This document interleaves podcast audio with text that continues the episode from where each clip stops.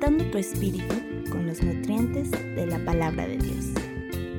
Soy Brenda Pérez y esto es Nutrición Espiritual.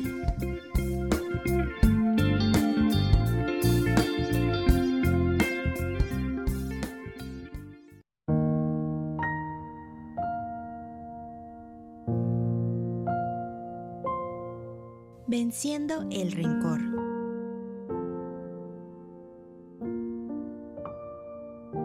¿Te ha pasado que una persona te lastime o te ofenda tantas veces que ya no puedas soportarlo más?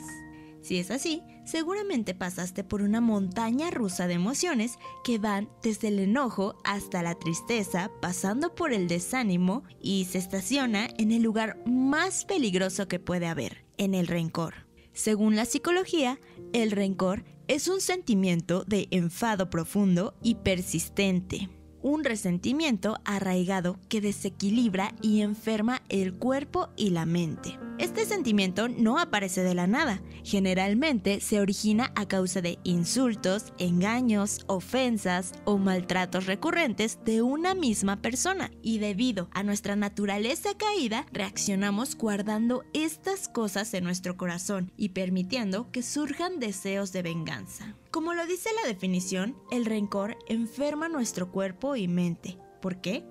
Simplemente porque es un pecado no confesado o confesado, pero sin un arrepentimiento genuino, porque como seres humanos nos cuesta someternos a los preceptos de Dios. Bastante. Pero si has creído en el Evangelio, el Señor ha empezado una obra en ti y está utilizando cada una de las circunstancias, inclusive a esa persona que te irrita tanto, para hacerte más semejante a Cristo, porque a todos los que creen en la divinidad de Cristo nos dio el privilegio de ser adoptados como hijos de Dios. Y como hijos de Dios vamos a aprender a amar a nuestro prójimo y a nuestros enemigos. Es lo que hizo Jesús. Nosotras éramos enemigas de Dios. Lo habíamos ofendido infinidad de veces con nuestros pecados. Él no se vengó ni nos mandó directamente al infierno, no. Lo que hizo fue amarnos y entregar su vida por amor. Piensa esto, éramos enemigas y aún así se dejó escupir en la cara, golpear hasta sangrar, humillar y crucificar por nosotras que éramos sus enemigas, no guardando ningún rencor.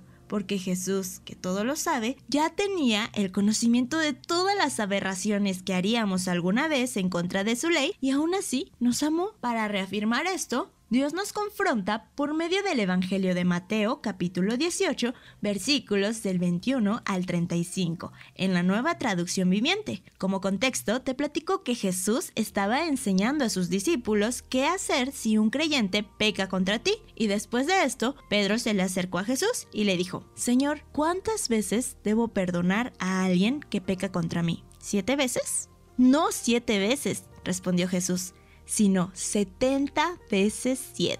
Por lo tanto, el reino del cielo se puede comparar a un rey que decidió poner al día las cuentas con sus siervos que le habían pedido dinero prestado. En el proceso, le trajeron a uno de sus deudores que le debía millones de monedas de plata. No podía pagar, así que su amo ordenó que lo vendieran, junto con su esposa, sus hijos y todo lo que poseía para pagar la deuda. El hombre cayó de rodillas ante su amo y le suplicó, «Por favor, tenme paciencia, te lo pagaré todo». Entonces el amo sintió mucha lástima de él y lo liberó y le perdonó la deuda.